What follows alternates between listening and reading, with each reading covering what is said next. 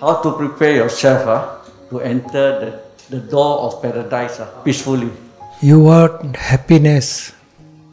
Yes, There are two course, ah. type of happiness: worldly happiness and permanent happiness. But you want worldly happiness, then give happiness to others. Don't hurt anybody through your speech or thoughts or action. If you hurt anybody, then you will get unhappiness.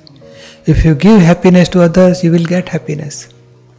And you want permanent happiness, then you have to realize self who am I? Because self is permanent. Once you realize yourself, you will get permanent happiness.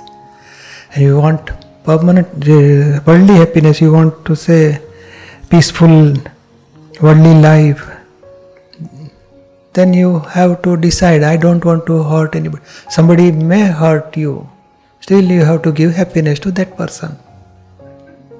Every time you have to think I don't want to give anybody no unhappiness to anybody.